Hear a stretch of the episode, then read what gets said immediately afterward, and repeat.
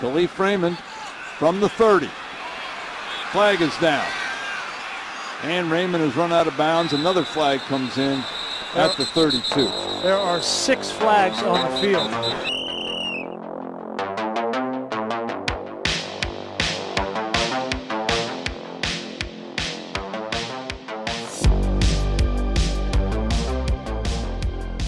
Monday, September 4. Well, actually, maybe Tuesday, September 5. I don't know. It's it's whenever this comes out. It's either Labor Day or I guess it would be first day of school or first day of Adam's office job. So let's give it up for Adam going to the office on his first day. That's a better message Ooh. to send. Yes, Adam.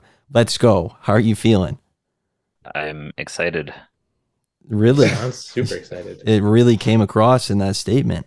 So here's the debate though that I always want I always go back and forth on is if you're in an office, like do you just kind of clock in, clock out, enjoy your life and get and get your paycheck, collect your check? Or are you or do you think there's like you should be one of those guys who like goes above and beyond and like is coming up with new ideas and like new plans and new products and stuff like that? Well, we do have someone here who's been working in an office and I mean Corporate his company talk. was uh you know getting rid of some people and he's still there so maybe he went above and beyond no, Amir, can you break us down?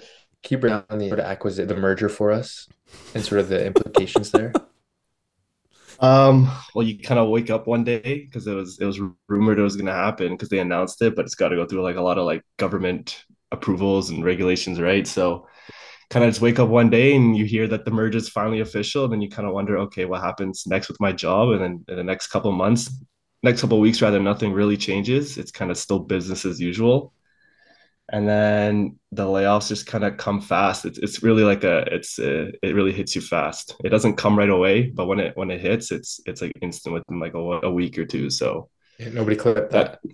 Yeah. So. so. do you think they kept you because you were one of the guys no. who like no, they, extra hard No. So like the thing with these mergers is it's like unless they're targeting specific teams. So obviously like supply chain is very critical to business operations. So they're not just gonna go to the supply chain team and start cutting people.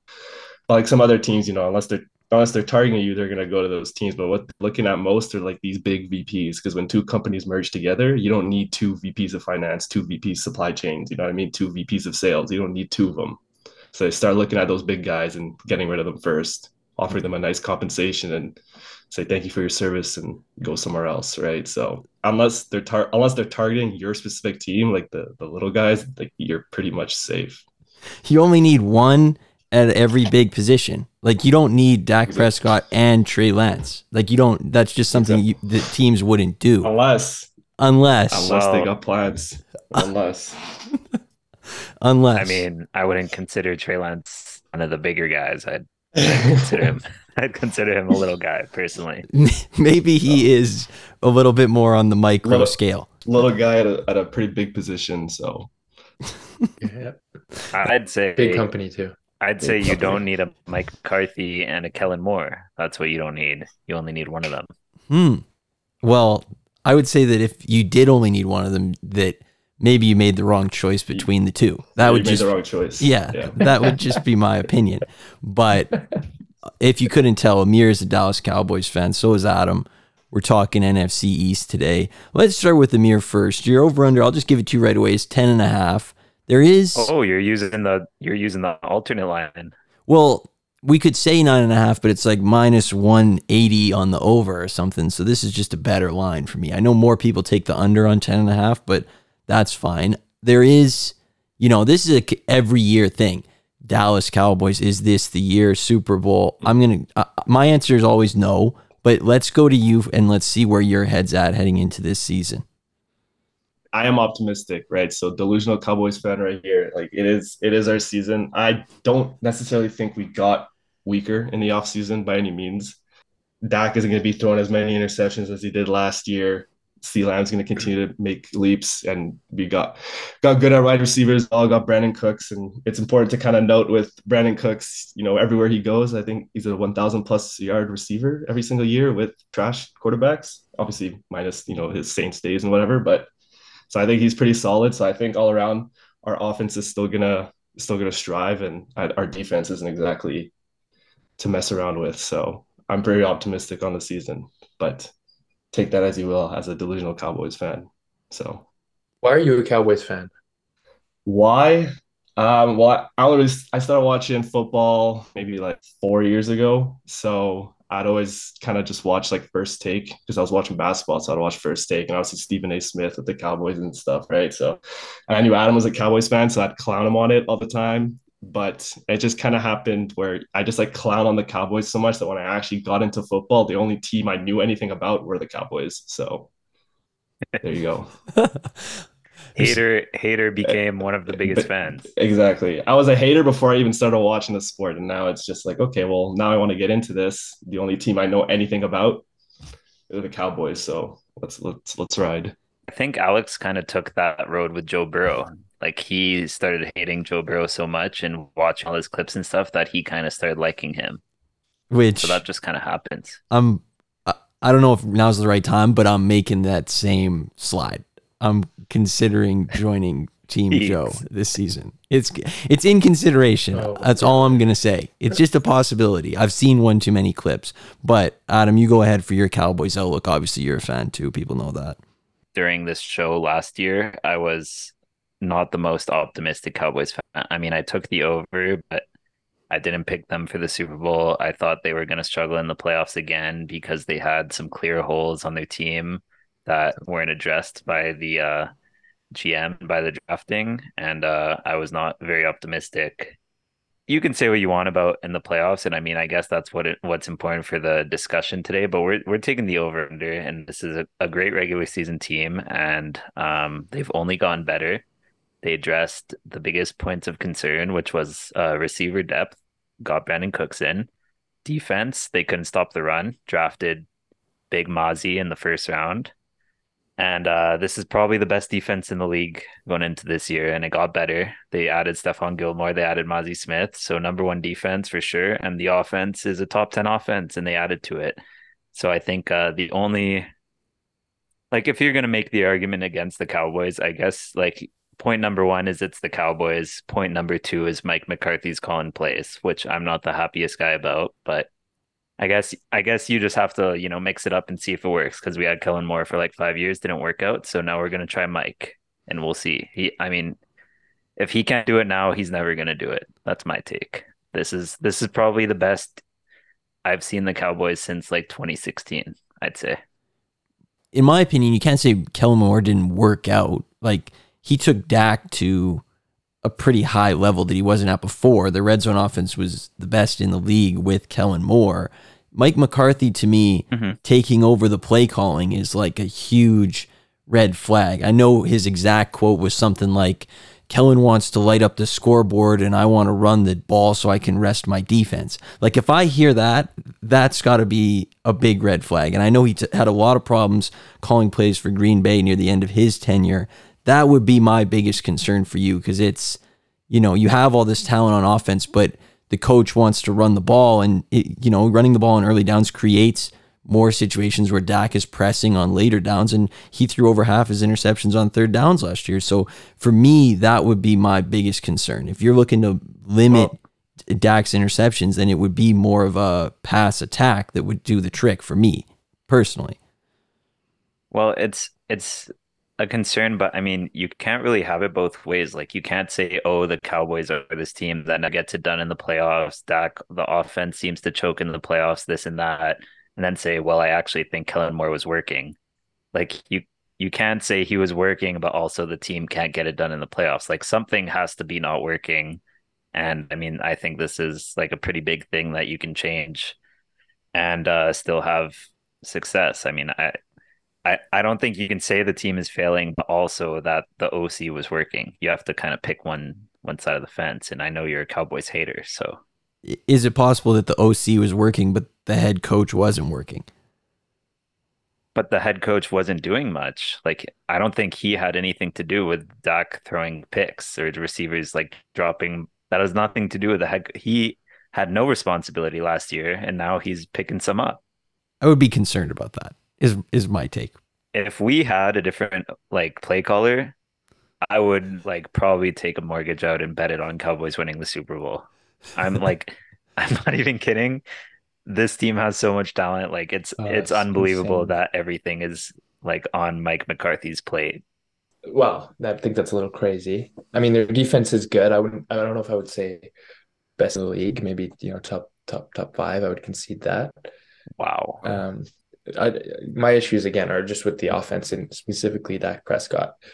I don't think he's a good enough decision maker, and I don't know how much of that. I mean, you can pin some of that certainly on play calling and coaching and whatnot, but at the end of the day, I mean, Dak he makes questionable decisions when he needs to make good decisions, and he makes them more in the playoffs. It seems like, and uh, I don't think that's a recipe uh, to be super successful. Now, do I think they will win a lot of games in the regular season? I think they're too talented not to.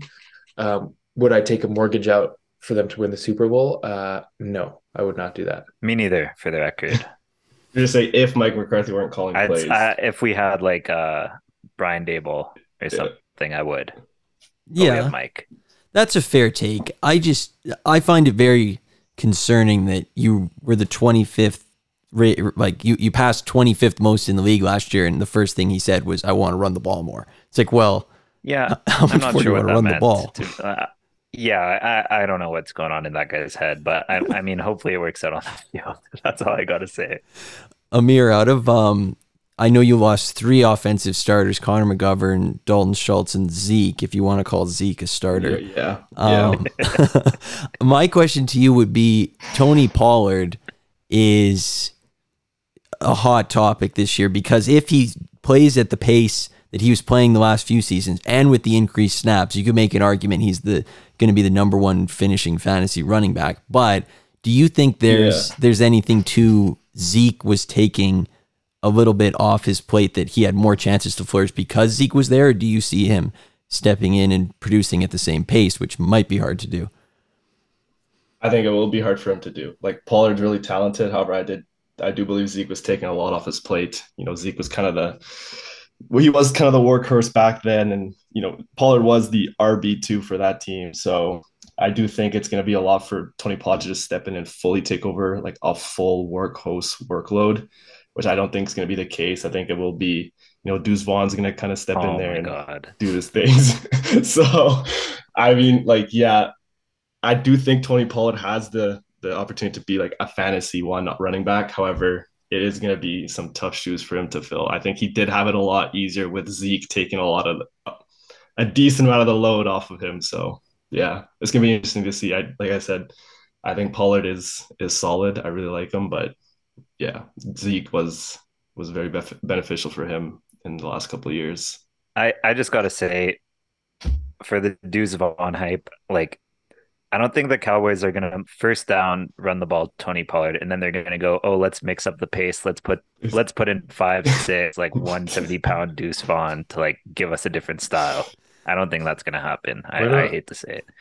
I think Deuce Vaughn is there in case Pollard gets like injured or something. Like he's Mhm. the he's the same type of player as Pollard, except he's like worse. Wow. Well, Adam was uh, prior to this, he was on the record saying he didn't think Deuce Vaughn would make the team. So it sounds like Deuce Vaughn is Yeah, Deuce Vaughn's proven Adam wrong the whole way through. it, He did Hard over make height. the team, but he's like our fourth option at running back. So I mean, Hard congrats, I over guess. height. That's all I'll say. yeah, that's all I'll say. I'm actually going to draft him tomorrow Yeah. in our league, Adam. So Please do. I'll be starting him against you too. So just be on the lookout for some deuce on my squad. Um, And I'll be starting Rojo once he comes off suspension. oh, good, Rojo Ronald well. Jones. I forgot about that. he- he's- I forgot about that. He's got a long proven track record. Of- Rojo. a lot of success. He did have that 99 yard Yeah. run that one time though. That was Well, unbelievable. he's like he's the Zeke replacement. He's just the fat guy that comes in and gets those two yards and then opens it up for Pollard. well, I'm sure that Ronald Jones will be a smashing success with the Cowboys. Um, I think you did say the defense thing. Uh, keeping Dan Quinn is pretty big deal, I would say. I know he did second year in a row doing a big round of coaching interviews. Um, so already a pretty talented defense, like you say, and everything I read, and again, this kind of falls in like the Bobby Wagner zone, but everything I read says Stephon Gilmore was at an elite level last year. Um, again, that could just be fake news, and I could be getting duped. I have no idea. I'm not grinding the tape, but it seems like you add that guy beside Diggs, and he's in pretty good form still. That that's a can't be understated.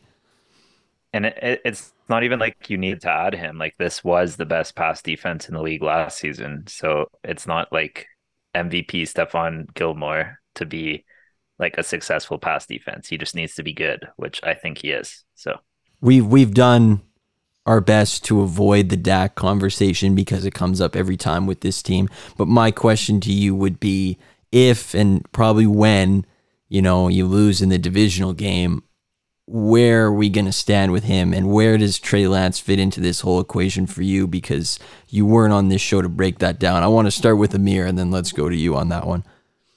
The thing with Dak is I'm pretty sure he's up for a contract extension next year. The Cowboys got a whole lot of people to pay. Um, Lamb, um, why am I saying his name? Micah Parsons. So they got a whole lot of people to start paying next year. So I think if they do come up short this year, I do think Dak is uh, his his position's in jeopardy. You know, they might they might try out Trey Lance. Who knows? But I don't think Dak is at all safe if they come up short. Let's say losing the divisional round. I don't think if Kirk Cousins lost in the playoffs this year, people would be asking the Vikings to find a replacement for Kirk Cousins. I just I I don't understand the narrative behind Dak. If you look at his numbers, if you look at like what he actually does in the playoffs, he's not as bad as like people say. He's actually like one of the more accurate quarterbacks in the league since he joined the league. This is kind of all a narrative because he's a Cowboy. I, I don't think Trey Lance is any part of the equation. I don't understand why uh, he was brought in. I think he's just a good backup. Maybe they develop him in five years into the future. He might be better if Dak kind of actually like goes downhill for five more years, then sure they can bring in. I think he's going to get his contract extended, and I don't see him leaving this team anytime soon. But the thing is, you, you got to like like you said, you changed offensive coordinator. But if you come short again, and this is a really talented roster, and you say mm-hmm. his numbers say he's not that bad in the playoffs, at a certain point, I just don't care about the numbers anymore, and the success has to be there which is where we're getting close to with him. I still think he's capable, but I don't like his chances to win a Super Bowl. That's why I just I, I don't even consider that you could do that, even though you have the roster to do it. At a certain point, he's got to just I, do it.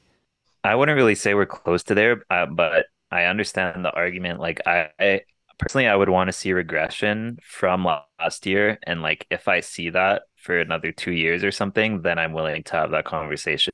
But it seems to me that last year was just like kind of like a blimp in his progress and um he's like he's good every year and then he has that year last year which is like probably below average. And if it go if it gets worse this year then i can understand but i just don't see that actually happening. But yeah if it keeps going down then i can have the conversation with you in a couple of years i'll agree with adam. I don't think dak is going to regress further. I think if it does regress then i can definitely see them kind of turning to trey lance and going from there. But I have full faith in Dak. I like Dak Prescott, but yeah, we'll see what kind of happens with the the quarterback room in Dallas if they do fall up short or fall short next year. Let's say divisional round exit again. I, I think Dak it, like kind of is what he is at this point. I mean, in the league for like eight years or seven years, whatever it is, um, and he's yeah, I mean he throws. He's a very talented quarterback that uh, makes questionable decisions at at uh, sort of in really inconvenient times for his team. And I think you can live with that when you have a really talented team. Um, but I think it caps your ceiling because you need somebody like somebody that can make really, really, really effective decisions in really important situations. I don't Dak's guy. So I do have questions about Dak. They should bench him? No, I don't. I don't think that. I think he's probably better than Trey Lance. I think Trey Lance is really, really bad. Yeah. Um, but I certainly have questions. I'm not I'm not on the Dak had one bad season. He's been an elite quarterback his uh, career. Okay, well, if anyone is going to listen to Owen stats, I just want you to look up the numbers and read them yourself just before you listen to Owen stats. I can 20, read them off now if you want. 2021 was the best completion percentage of his career, best passer rating of his career, most touchdowns, most uh, second Lowest most yards of his career. career. No, it's not. It is, yeah. Anyways, you can look at the numbers however you want. I, I am not saying it was uh 2021 was the same as 2022, but I don't think my my point is just that I don't think 2022 was some you know huge blip in his career. I think certainly it was a, a down year for him, but I think he's been it's within the realm of of what he's been doing. Well, if That's anyone believes, uh, just look at the number yourself. And anybody, yeah, you can look listening. up the numbers. Yeah, go look at them yourself. Yeah. Well, 10 and a half. Your schedule is about mid pack and difficulty. Uh, it is harder than last year. You had a pretty easy one last year, so that's maybe something to note. You've also gone ten and five in one score games each of the last two years, so maybe I don't know. That seems like it could come back down, but you know, you never know with these things. It's become a bit of a pattern. So I guess Amir, you go first, ten and a half. I understand this is an easy over for me. Uh, you see a mid-pack schedule. They are a regular season team. They're going to dominate. Um, they'll fight for the Eagles for the number one spot in the NFC East. I think it's an easy over. Respect. Can I drop Please. two stats that I haven't yet? No repeat winner in the NFC East. We've all heard this for the last 20 Mhm. years. Uh, just going to throw that out there. Okay, real stat. Uh, teams with the most wins the past two years. Number one, the Chiefs. Number two, the Cowboys. Yeah, I'm taking yeah. the over. Yeah, it's an easy over. Every team in this division got worse. We got better. Uh, I don't know about got worse, but They got worse. It's the Cowboys, so I'm an easy under. Just I don't need Oh. any other reason, but I do. I, I think you have a good team. I just it's an easy under. Uh, Owen, where you at? I'll take the over. I'll take the over. Respect. And I think this is a unanimous. I don't think there would be any objections to where they would go in the helmets. But Amir, if you want to throw out the word so we can get your nomination. jeez. No, don't say it. contenders. Don't say the E word. I can't They- tell if you're being serious, Phil. They're elite. They're 100% elite. No. We were like, we were No, saying, Are they not? a- They were saying at the top of the show that they've gotten Who can better. who can win the NFC? There's Yeah. the Cowboys, there's the 49ers, and there's the Eagles. They're No. elite. Mike McCarthy and Dak Prescott are not winning the NFC. The best defense and best defensive player in the league is elite. Yeah. Like, do you think, do, uh, to me, elite, like we've talked about this before, but elite is like these are the teams that will win the Super Bowl. Yeah. And I don't think Dallas is in that conversation, with all due respect to the So defense they have. refresh my memory. What's below elite then? Just Good. Good. Just good. Good zone. And the good, I mean, I could see them making a championship game and then getting blown No, out. I don't think the Cowboys are just. I'm good. just how can you how can you put them at over 10 and a half wins and say they're not elite? Like Bec- over 10 and a half that wins is it an elite team? 11 wins is an elite team. You you can't don't, I would disagree. I you can't say to me that the Cowboys are on the same level as of chances as winning a Super Bowl as Kansas City, Cincinnati, and San Francisco. You just that's just wrong. I can tell you that the Cowboys are the same level of of team as the 49ers and the Eagles. Oh, brother. oh my Uh, we, god. we've said this before as well that the, the point of these rankings isn't to just say it's the best record who we think is going to finish. I'm with the not. best I'm saying they're the same they're in the same tier as the Eagles and the 49ers. But I'm saying you could win 11 games and you could be frisky. Like that, Yeah, that yeah, doesn't do I it for agree. me enough from this team. And we've seen this I know. I, similar I, group together. That for is years. such a I mean, joke. I know. San Put Francisco's had their then. number for years. I know. Last year you guys had the Cowboys kind of in the elite level the entire year, and until is- the until they and- lost in the playoffs. until they lost in the playoffs. But like I know, like yeah. So honestly, last year I would drop them down a little bit because I think I thought they were pretenders. They weren't they're just kind of beating up on bad teams the whole season. They weren't really that good. They just had a high win. Uh, they just had a good record. no, Owen was it's okay. mentioning. Well, we then, can we can. on. I'm saying just from last year, but now you're saying this goes against Adam's narrative here. Well, I'm just saying. Like, I agree with you. compare- Dude, I agree with you No, here. the- but I don't to think Stephon Gilmore makes that big of a no, difference. comparing to not gonna lie last year, that's not just Stephon Gilmore, but saying comparing that to last year, you had him in elite the whole time. Surely you guys have to have him elite now as well. I would say I learned it's like a kid touching the hot stove and he learns his lesson. Like No, I've, it's- I've, I've played not with fire. I know this team isn't. They don't have that dog. Don't pretend like yeah. Don't pretend like you learned your lesson last year. You guys, you guys were all delusional Cowboys last year. I don't know. I'll be having them in elite throughout the entire season was was crazy, but surely this season they have to be there. They have to start there. Surely. No, you, you can't say they have Mike McCarthy is the coach. To me, if I'm talking about the elite zone, I need no questions asked. They can win the Super Bowl. Dallas, I have a lot of questions. Well, two. You know what they are. That's why to me Oh, they're yeah. not on that level. If we're defining elite like that, like no question marks at all, then you know maybe yeah, but like uh, I just don't. I don't like the next level under it just being good. Like they're just So- they're better than that. Amir, you think they're at the same level as far if you were to put odds on it, if you're Vegas and you're to put Super Bowl odds, you would say they're within they're in the same level or, or at least very, very uh like almost identical to San Francisco, and uh, Philadelphia. I'll say yeah. I think they're better. I think they're than better. San Francisco. So that's what- I thought you were gonna say KC Wow. for a second. I was like, okay, KC, I definitely has the. I don't edge, but understand what San Francisco has that the Cowboys don't. Don't. The best the coach in the league. Have Same a better build. coach, much coach. Worst quarterback, Much better. worst defense. Yeah. I don't even know if they have that much of a worse quarterback, to be honest. Whoa. At least what, from what we've seen from Brock Purdy, he has not looked uh, like a worse quarterback to me. Well, the thing is, the good zone is not like like you can be the best in the good zone. Like I don't think it's like a diss. You know what I'm saying? It just doesn't sound right. It just doesn't sound right. But like like you were saying earlier, it's like, oh, if you need to be elite, you need to have like no question marks. And I agree. There's definitely a question mark with Mike McCarthy calling plays, but good just doesn't sound right. I like I like the fight from the guest. I want to say that. yes. That Yeah. that's kind of kind of convincing me a little. I think, well, yeah, put him in the It's same okay. We can put them with the Lions, Jets, Oh, here we go. Chargers, Yeah, here we go, Jaguars. yeah, that's yeah. crazy. well, we're gonna we're gonna fix that at the end. But okay, all right. So There's what, got to be some sort of ranking though. They have to be like number one good, and Lions I got to don't be see like number five and good, right? This is gonna sound absurd. I don't think they're that much worse than the Jets are on paper. Wow. yeah, well, I disagree with that, but I would say that the good zone is a more accurate reflection of where I believe the Cowboys are. But that's my opinion. Adam, you want elite. Owen, what do you want? Want good.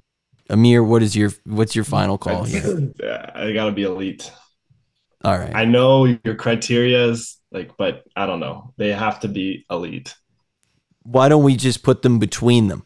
They get their own zone. No, no, we can't do that. Cowboy zone. do. We need to. Someone needs to ask Alec. We'll get, uh, let me text him. We'll get an answer by the end of the show. How about that? Okay. That's a goal. All right. Thank you, Amir. I'm sure it's not the last time you'll be back because you know it's always we always need more Cowboys fans to you know make Adam Yeah. ma- make Adam feel He at can't be defending him, getting attacked the whole time. So you need some backup. Respect. Thank you for coming. I appreciate it. Cheers, guys. Thanks for having me. Yeah.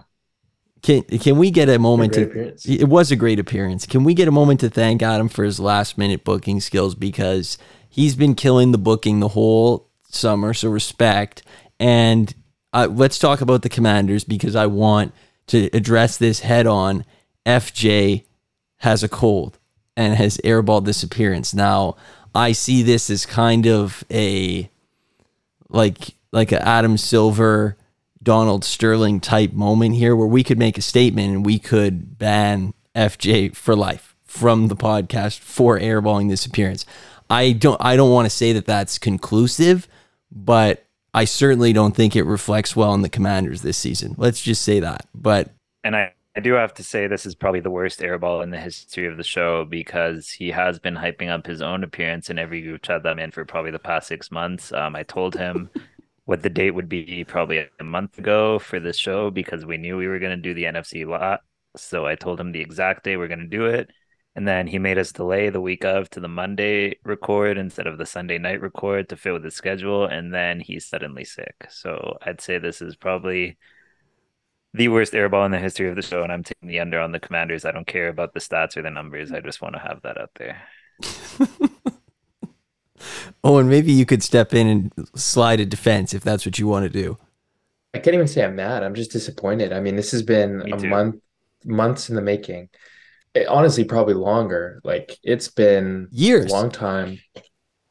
And you know, we bent over backwards to to make this happen, and and you know, he just kind of just come up short. So, you know, I, prayers to him. I guess I'm sure you know he wouldn't skip it unless he had something really really dire and and and severe going on. So, um, you know, pray for him and for his health, and I hope he gets to the other side of whatever he's going through. Um, because yeah, I know he wouldn't miss it unless it was for a really good reason. So. Yeah. So I'm not gonna I'm not gonna ban him, but like I said, it was considered. It was it was definitely at least on the menu of things that could have happened to FJ today. So hopefully, you know, maybe there's a time in the future where he can come on and talk about the commanders. But for today, um, they're over under six and a half.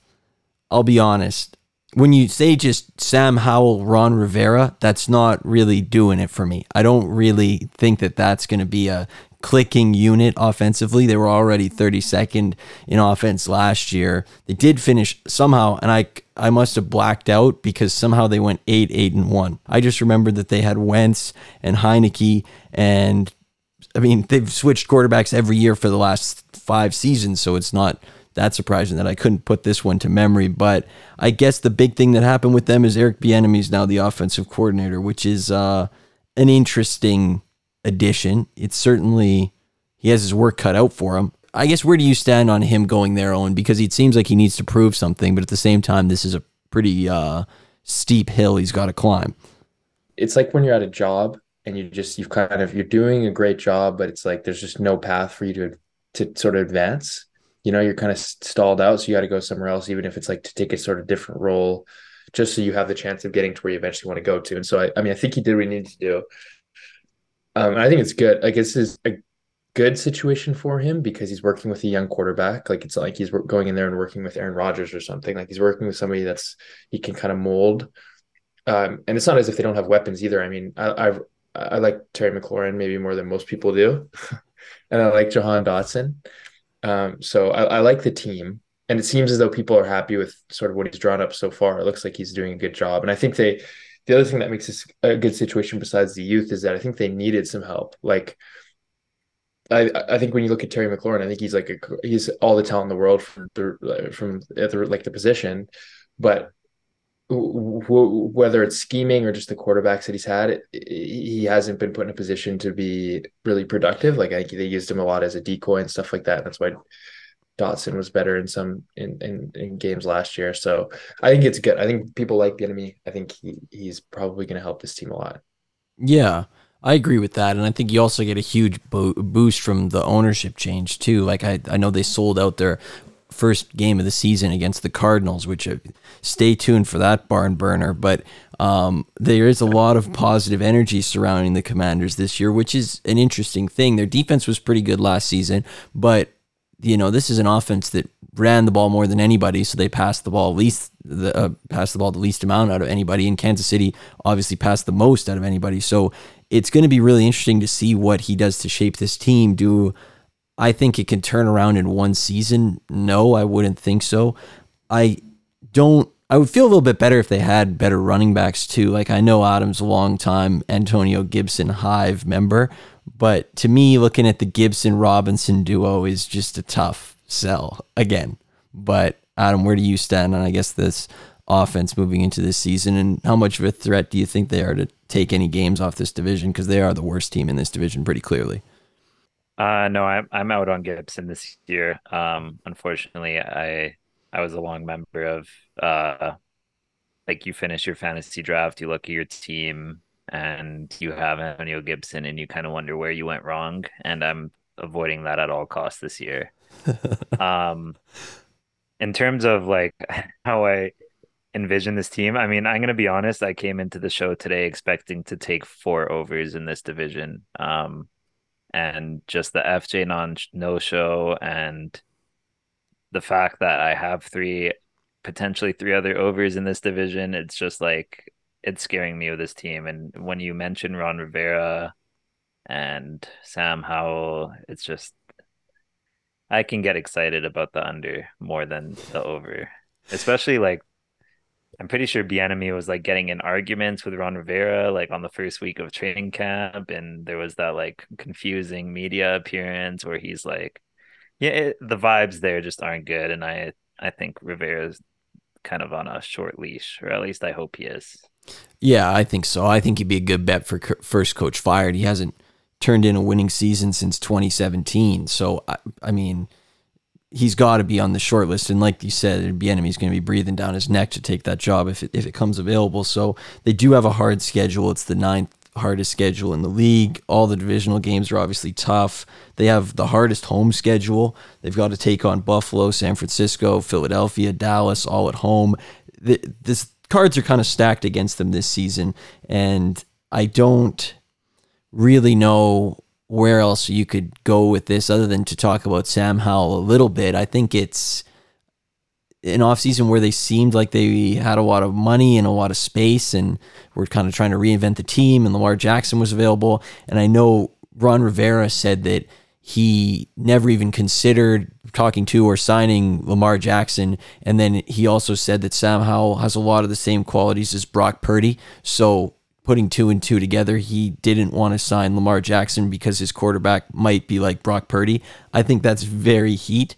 Um, but I do think Sam Howell could surprise some people this year. I got to think he's got a good supporting cast, like Owen said, and I think the coordinator is going to help him out. Having said that, I still like the under six and a half, mainly out of FJ spite, but also because it's a hard schedule on a hard division, and I just think it's better for them in the long run if they're bad this year. But where do you stand? Yeah, I, I mean, I'd say I'd say for those of you doing your fantasy drafts in the next couple of days, keep an eye out for Jahan Dotson in the late round and maybe Sam Howell as your backup.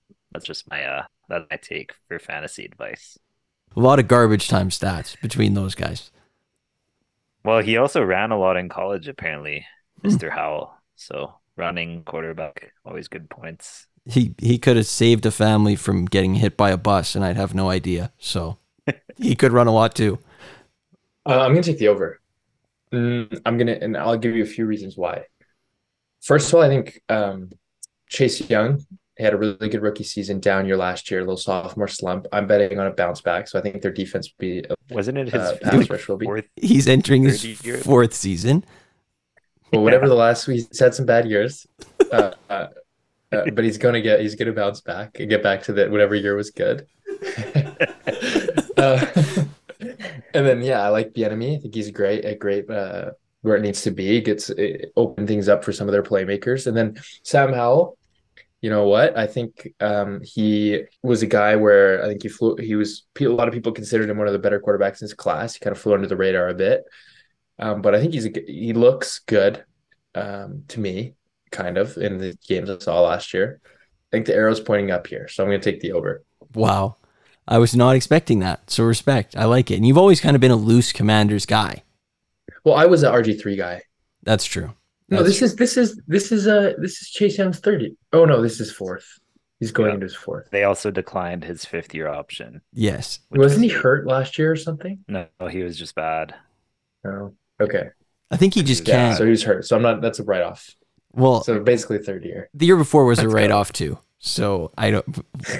we're starting again in year four. So do you think do you think they declined his fifth year option because they think they can like what's the They can logic just. They want to just. They want to sign him for a long, a long term extension for cheap. yeah, cheaper. why keep him for cheap on the fifth year when they can just sign him to an extension? Sign him for like six years for cheap. yeah. Well, would you rather he have one year left or seven?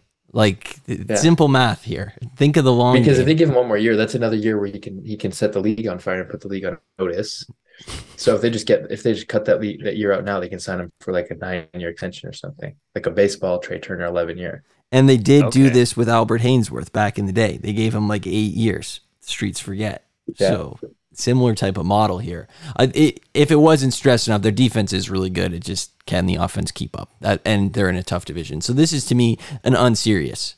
I think pretty obviously not a poverty, not a frisky, but an unserious. I think they're close to poverty, but I'll go on serious. I would say they're close to Frisk, but all, but yeah, I think they're well, I think it's clearly I think like unserious- week week six when they're one in five and they fired Ron Rivera and, and uh Terry McLaurin's out for the season, we can put them in poverty. Well, somebody's going to be wrong, but they're going to go in the unserious, and we'll put a pin in that for a little bit later. But let's do the Giants, who are an interesting team again this season. If you remember last year, I think they at no point in the five previous seasons to last year had had a record over 500 at any point, and then last year they were never under 500 the entire season, and that's difference that a coach makes. And they had a lot of dead cap last season. They had a pretty poor roster.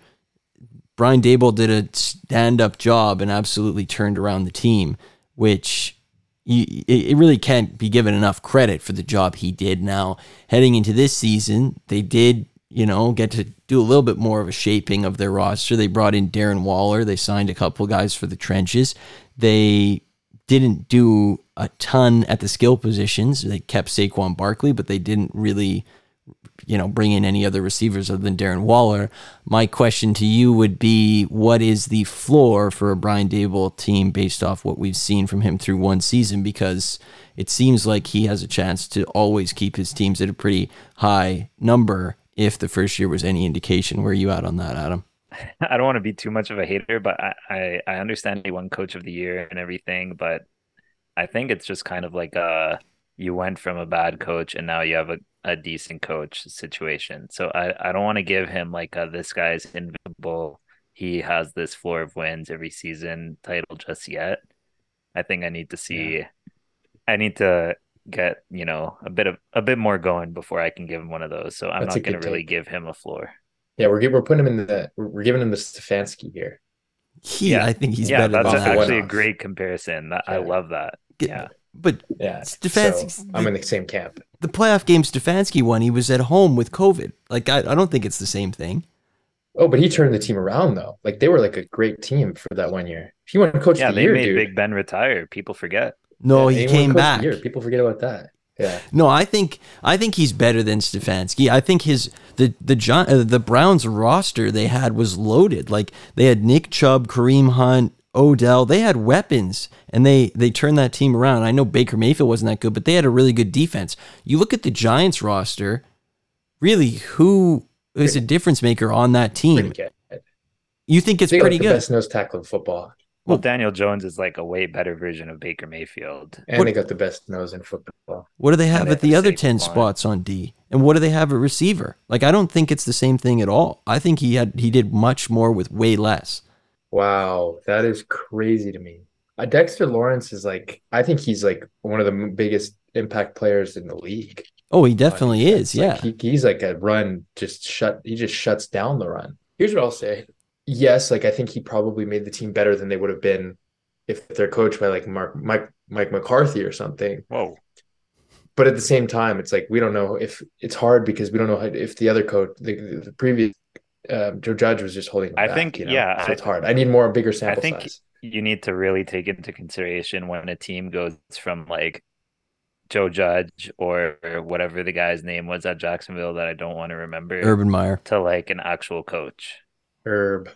Yeah, like going from Herb to Doug or going from Joe to BD. the first year with an actual coach is something that I kind of like to write off. Okay. All right. I I disagree. It could also be the, the league just adjusts too. Yeah, I suppose. And that I mean, Vegas clearly agrees with you because they're over under seven and a half. So, and this was a team that was over 500 all of last season. So clearly they want to see some more.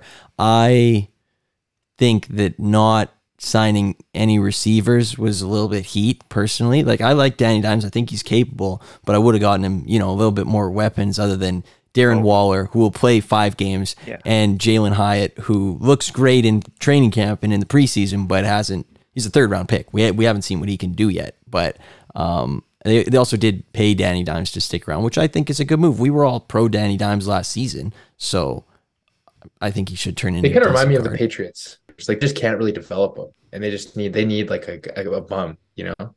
Yeah, like they did that with Golladay. They gave they gave Kate Kadarius Toney away for free, which is gonna come back to bite him probably. Mm, probably not. Probably not. it is. I'm a believer. It is true I that consider Waller a receiver though, so they got a good receiver there but he's not. He's going to play like six games. He just doesn't stay on the field. I've well, heard, I'm not a doctor, but he's talented. I heard this stat yesterday. Um, Darren Waller broken tackles last season zero, none. Didn't break one tackle. How many games did he play though? I think like five. Yeah, he played like three games. he probably caught the ball like seven times. Come on. Derek Carr had to find Zay Flowers, dude, or whatever that guy's name was. Zay Jones, hardest worker in the room. Um, I do the thing about the thing about this Jalin Hyatt buzz too, and he does look great in the videos, but I heard the same thing last year about Wan'Dale Robinson. Remember that? They were like, "We love this Wan'Dale Robinson guy." And did he, has anybody heard from him since? Like he didn't even make an appearance last year. I know they had that guy come on Hodgins towards the end of the season too. So I don't know. Maybe they'll get something out of there. But for me, I'm I'm a Daboll guy. I've put my fork in the ground. I've put it in the steak. I am I'm in Seven and a half is too low. He needs more respect. I'm taking eight, even though I know they played an easy schedule last season and they were two and seven against teams with a winning record, and that's you know not great. And they're going to play a harder schedule this season. But I I am a Daboll guy. I think he gets results. I like him at eight and nine.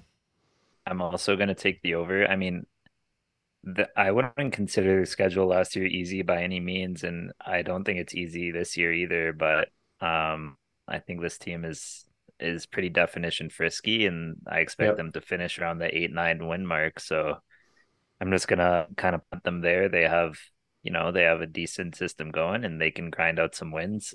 You know they can lose to the Texans, like I wouldn't be shocked, but they can also beat the Eagles, and I wouldn't be shocked. So I like to put them around that middle of the pack. You know, this is the he's not here today, but this is the ultimate Alex team. It's NFL games. This is the team that Yeah. he would model that saying after. Yeah. Um, I'm gonna take, man, this is a tough one.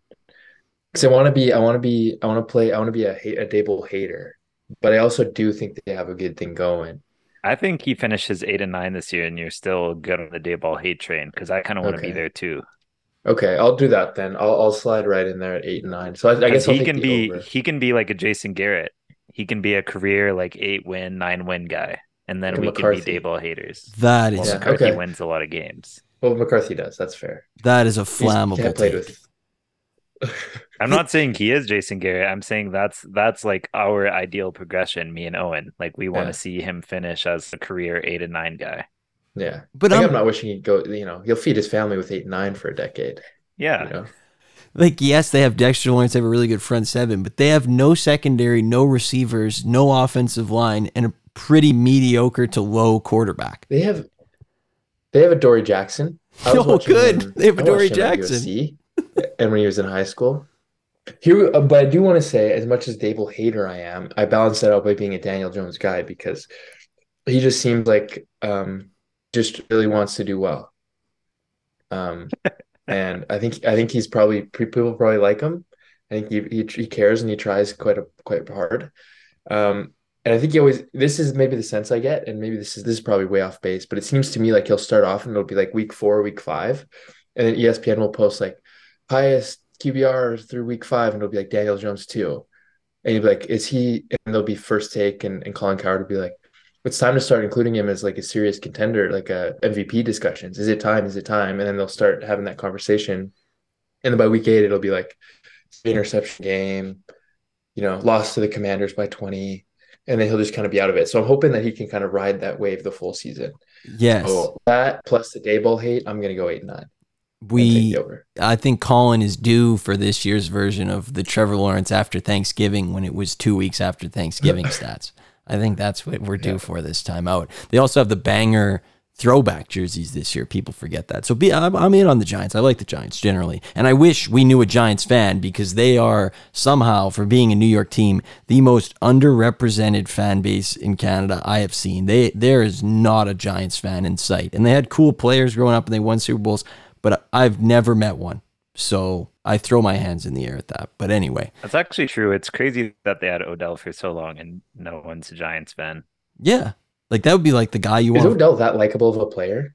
when he first Yeah. broke in. Back so? in the day, Yeah. Okay, okay. You- You'd think somebody would have picked him up and stuck with him, but no, not in this part of the world. Last team of all 32 is the Philadelphia Eagles, who made the Super Bowl last season. They did play like a Gonzaga basketball schedule. I understand that. It was so easy. It's a joke. They went 14 and 3, but you only play who's in front of you. They beat Josh Johnson in the NFC Championship game. I don't know why I'm sounding so negative. I actually like this team, but big season last year, big expectations this year. They did lose a, a fair amount of starters, but they also added Jalen Carter in the draft. They got D'Andre Swift. They added more Geor- Georgia Bulldogs, which they are known to do. My question would be last year we didn't get a Super Bowl hangover. This year, is it at all possible that one of the two teams, which we don't think it'll be Kansas City, but is it possible that Philadelphia could have a bit of a Super Bowl hangover after, you know, they lost both coordinators as well? And maybe they're in store for one, but where are you at on that, Owen? It seems like maybe too talented to let that happen. I think they are too talented to let that happen, but and so I, I probably will take the over here. However, I do want to say I think Jalen Hurts is really overrated. Let's go. Um, I agree and with that isn't to say he's a bad quarterback. I want to make that clear. I think he's a really talented quarterback, and I think he's one of the better, probably in the top 15 quarterbacks in the league or top 10. But I'm seeing people put him in like the NFL top 100, top three, top four, which is just outrageous. So I want to pump the brakes on that and say the minute that the infrastructure crumbles, Jalen Hurts will be, and I've been a Jalen Hurts guy. You know, people know that about me. Me and Alex were OG Jalen Hurts guys. Um, so I, you know, I know this pretty well. So I feel like I have the right to say this that he'll become, he'll be tumbling right back down to earth whenever that happens. But this year won't be the year, so he'll be good. yeah, I, mean, I, yeah, I don't want to be that guy, but if you, I, I feel like you know the take I'm going to drop here. But if you switch the quarterback on the Cowboys and the Eagles, I don't think the Oh, teams perform that differently. no, I agree. I think Oh, the, se- the season is pretty much Yeah. the same. Yeah, I absolutely agree. He's got the best offensive line in the league, and actually, if you look at some of the numbers, they they'd actually agree with this. He's one of the most sensitive quarterbacks to pressure in the whole league. His numbers drop through a cliff when he gets pressured. He's down there with like Tannehill and Zach Wilson for when pressure comes Zach through. Wilson. Yeah, exactly. Uh, That's a name you don't want to hear brought up in your sentence. And you know, if inside the pocket he's really good, outside the pocket his numbers go down as well. Like there's things that do tell a little bit of that story, and I agree with Adam completely. He's in the best situation in the league for him. He's got the best offensive line. He's got big physical receivers down the field, and you know, I think that there will be a day, like Owen said, that they drop off, that he drops off. But this season, I would say unlikely because they are just loaded. I mean, their defense is going to be unbelievable. They have the best offensive line in the league, and I'm not really a Nick Sirianni guy. Ever since the flowers and the and the dirt thing, I've been kind of out on him. But he has proven that there's at least a floor with with this team that he'll get them to, and I think it's not out of the question that they repeat the 14 wins they had last year. Where are you at on that, Adam? I mean, I think it is kind of out of the question that they repeat the 14 wins of last year, but that's not to say that I'm that I think they're going to be bad this year. I just think that's kind of like a perfect season, easy schedule, like getting sacks when you're not supposed to get sacks, like everything goes well, win the get lucky in some games. So I, I think they're they're due for some regression, especially getting rid of like Hargrave and stuff, but I still think they'll be a good team.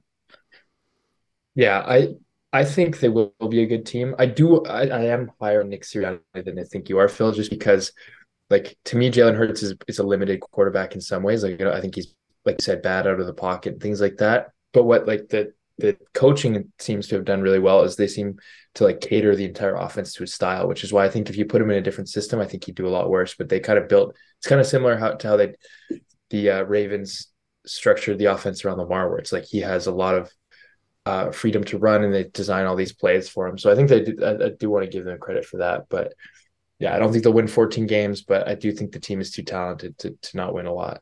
I respect it. Oh, the number is 11 and a half. Um, and I would also lean towards an over, but because mainly they play a pretty mid-pack schedule and they are loaded and they'll be motivated to get back. I think this is probably the last year for a couple guys on that team. I Adam, I know you're a big fan of this team historically, so where do you rate to this comparison? But what are the chances they're like the 2016 Panthers type beat here? No, I mean, uh, uh, no, I, I'm I'm not I'm not on that train. I don't think so. Like one really amazing Super Bowl run and then can then don't get back. I I. I think they're too good outside of like the Panthers was kind of like a uh how do I put it? I think the Panthers was kind of like the Giants last year if the Giants kind of made it to the Super Bowl. Like I think the Eagles team in general is just too good and they're like yeah, I I, I don't want to compare them to the Panthers unfortunately. And they're not as fun to watch. So there's that too. That is that is true. Like Panthers was a lot of like big plays from the quarterback, deep balls, like excitement in the games. Eagles is kind of just like we're too good, we're gonna win, and we're gonna sit in the fourth quarter, and then go on to the next week. They do. They are like a sim the fourth quarter type team. It's just like a complete, Yeah. complete. They'll roll through you by the end of the third. So I like the over. 11 and a half is the total. Again, two new coordinators will be interesting to see how they do. And I think this is an easy elite. That would be my opinion. Yeah, it has to be. Yeah.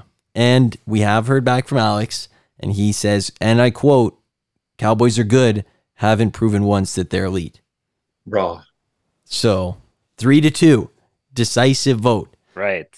Now, Because The- they lost to the 49ers in the playoffs, so they cannot be elite. Two years in a row, God forbid you lose to the 49ers in the playoffs. The Over best and over again. Over and over right? again. The best team in the NFC. You lost to them twice in the playoffs. No. You run into Yeah. well, Gotta we gotta beat good teams to, to be an elite team. yeah, Beat The exactly. best team. You got to beat the best team to be an elite Oh, the team. best team that's never won a Super Bowl. Yeah, That's exactly. Super Bowl in Yeah, years, the best I don't team know how in you your call them conference. best. Yeah. Beat beat an elite Except team, team Adam. made the Super Bowl. Cowboys challenge level difficulty impossible. Beat an elite team. That would be my take. I mean, they Yeah. beat the Eagles. They beat the Eagles last year. So Beat a non-division elite team in the playoffs. There you go. That's, okay, so beat the beat the 49ers in the so okay. Yeah. We can wait 20 weeks before you move them. Yeah, they'll they'll be in good until then. That's my challenge to them. So they can win every game, but until they get to the playoffs and beat the 49ers, they're not allowed to be elite. I Haven't proven it yet.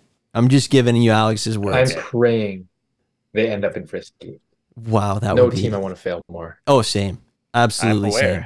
I think that's the consensus of like all of North America. It- absolutely, it is. I I think I've Yeah. told this on the show once before, but I went to the Cowboys at Rams playoff game four years ago at the Coliseum, and there was a bunch of Cowboys fans around me because it was in Los Angeles. Like like nobody cheers for the Rams, and it was the loudest they got the entire game was when they were doing the celebrities in the building, and Stephen A. Smith flashed up on the scoreboard, and it was the loudest boos I have ever heard in my life. Like the Cowboys fans kind of feed off the attention too. Like you you you'd be lying if you said you don't get a bit of a kick out of it, Adam. Uh, I don't know how much I'd be lying. I think I'm kind of sick of it now. I kind of wish, like, I kind of wish we were like uh Vikings or like a you know like one of those teams where, where like we can just kind of fly under the radar for a bit. I would appreciate not waking up every day to Dak Prescott hate. Okay. You wake Ma- up every day to Dak Prescott. hate? Dude, my Twitter, my Twitter is so unbelievable. I like, I know I get it because I look at the posts, but like, man, my Twitter is, it makes me so angry. the algorithm's feeding you. Now, here's the thing. Okay, helmets are done, but I have a, I have an idea that I wanted to propose because but first of all, I'm looking at the helmets. There's four elites, there's seven goods, there's seven frisks, and then there's 11 unserious. Now, are we okay with this number of unserious or do we want to do and I this is an idea that I thought of the other day break up the unserious into one half. Unserious would stay near to poverty. That would be the closest to poverty. But for the first like three or four weeks of the season, maybe we have a show me zone where it's like you gotta you gotta prove that you're a frisk because you can't have a show me zone in like Thanksgiving. That doesn't make sense. But if you have it early in the season where you need to see some more before you promote, I think that makes some sense. I don't think so. I actually don't think so either. Okay. Like I think it could be good, but I don't think it's needed. I think we can have a lot of unserious teams. Maybe we just need to move one to poverty. like we've always said, it doesn't need to be some sort of uniform distribution either. You know, That like is true. The teams are what they are, right? We're just, you know, it's like we're grading on a curve here. Okay, that's true. All right, I'm I'm with that, and and I think that we can. Well, let's just review this for the people so they know where we're at into the season. Elite zone: San Francisco, Cincinnati, Kansas City, Philadelphia. Four in elite to start the season. The good zone: Dallas, Los Angeles Chargers, Baltimore Ravens, Buffalo Bills, New York Jets, Jacksonville Jaguars, Detroit Lions. Now, pause are we sure we want to keep the Lions and the Jags in there? That's my take. Yes, yes. Adam, I cannot be more sure about that. Uh, I want to keep the Adam, Jags. I want to keep the Jags in there. Adam, I, I'm down to keep the Lions. It just feels wrong to have the Lions and the Cowboys in the same tier. That is unbelievable to me.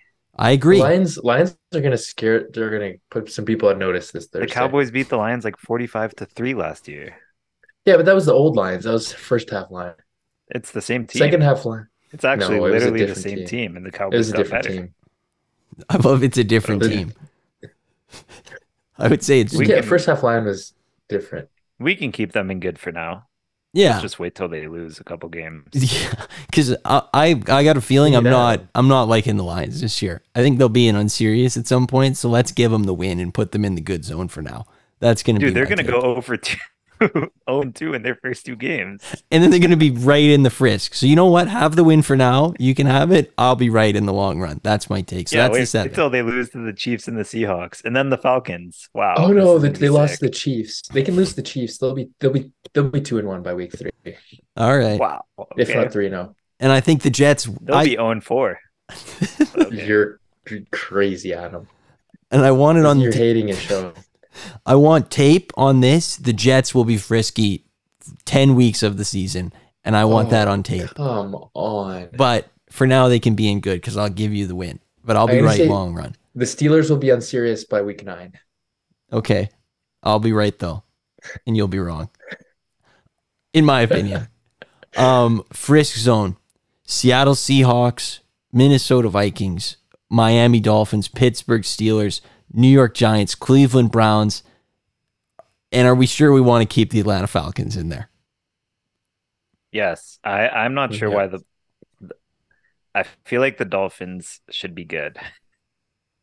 Their quarterback doesn't stay on the field. I mean, I don't like won their quarterback even when he's on the field, if I'm being perfectly honest.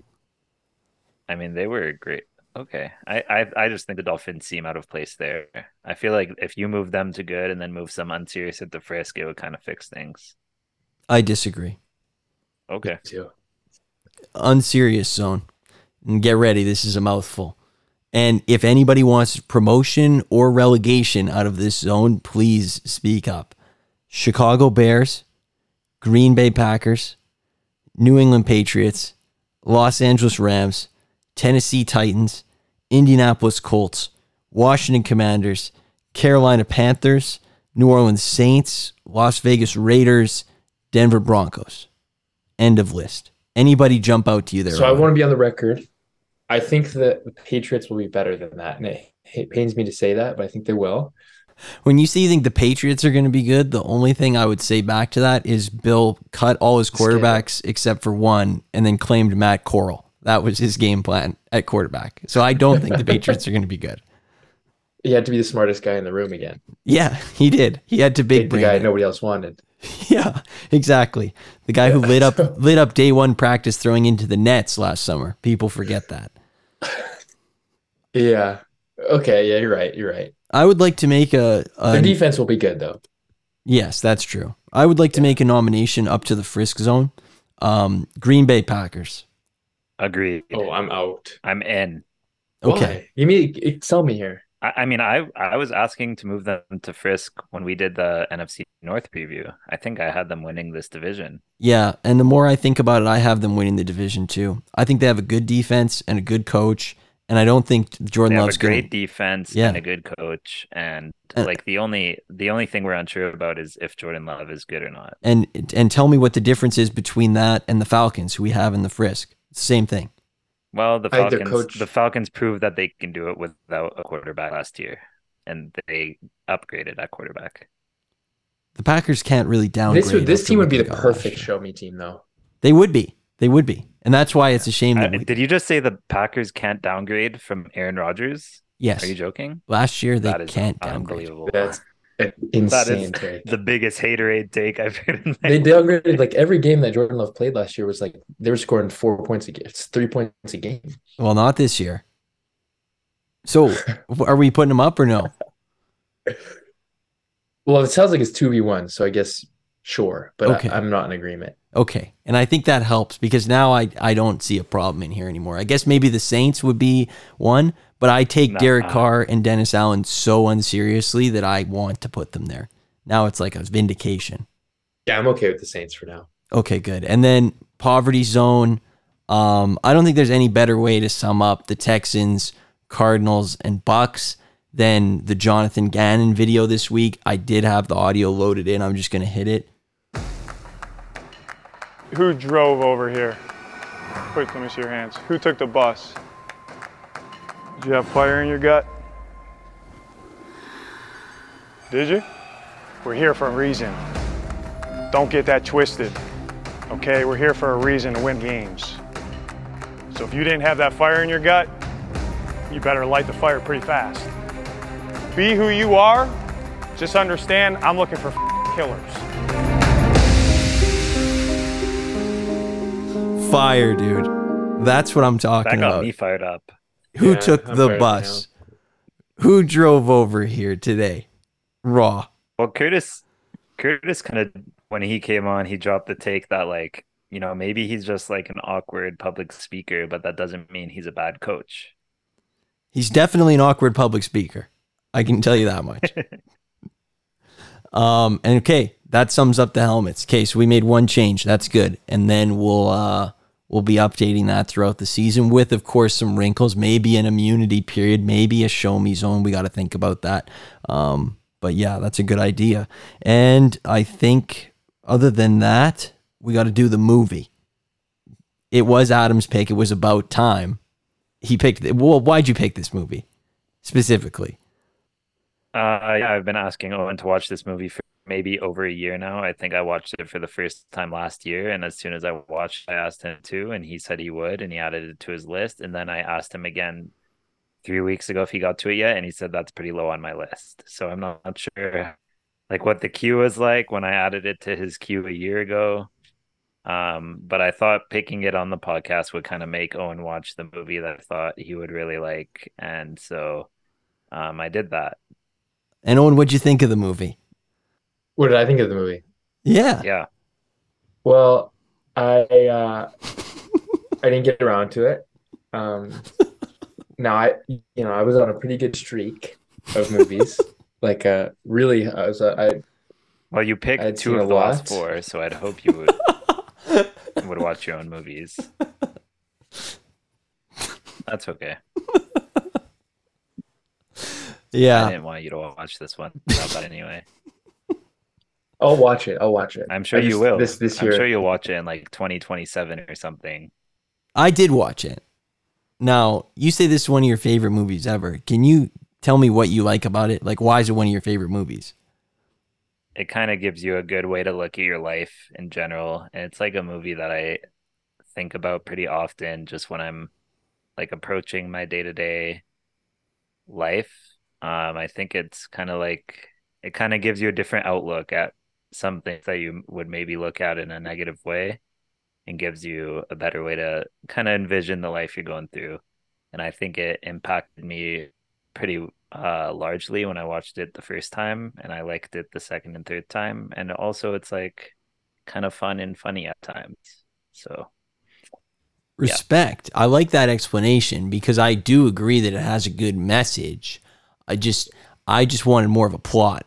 That was the only thing I wanted more of because I liked, you know, I liked some of the things about it. I thought they were going in a good direction. I thought the message was nice, but I didn't really think there was a plot the entire movie. Like anytime something went wrong, he just went back and fixed it, which is like it, it just didn't make for that like deep of a story to me. Like it was like anytime there's a problem, like I'm just going back in time and I'm fixing this up and it's not going to be a problem.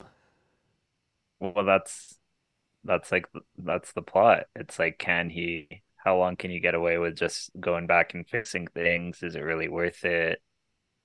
You know. But he got away with it. He that's got away with it the whole movie though. It's you spend like you spend two hours in his life and you're like, okay, everything that happens to him, he can just go back and fix and everything is good.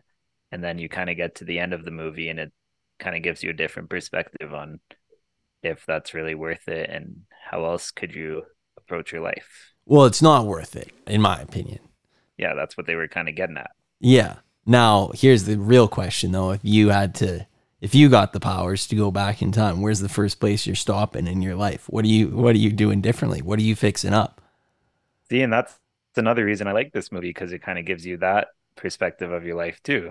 Um, I think you would enjoy it up to a certain point of going back and painting little decisions you made. Like I, I think for everyone, it's probably like little things like that conversation you have with like someone at the door where you like say you too when you shouldn't have said you too, like kind of things like that. Um, I don't think there's anything major in my life that I would like kind of pick a different path. That's a good answer. I feel like if I had these powers, I'm stopping like uh like I'm going to like I'm going to the Super Bowls. Um, I'm going back to the big Oiler wins. I'm going back to a couple great sports moments. That's really all I want to go back and do again. That's just really about it. But I agree with you. I think if it, it would be good for like instinctually, like, oh, let me go back 15 seconds and actually do this.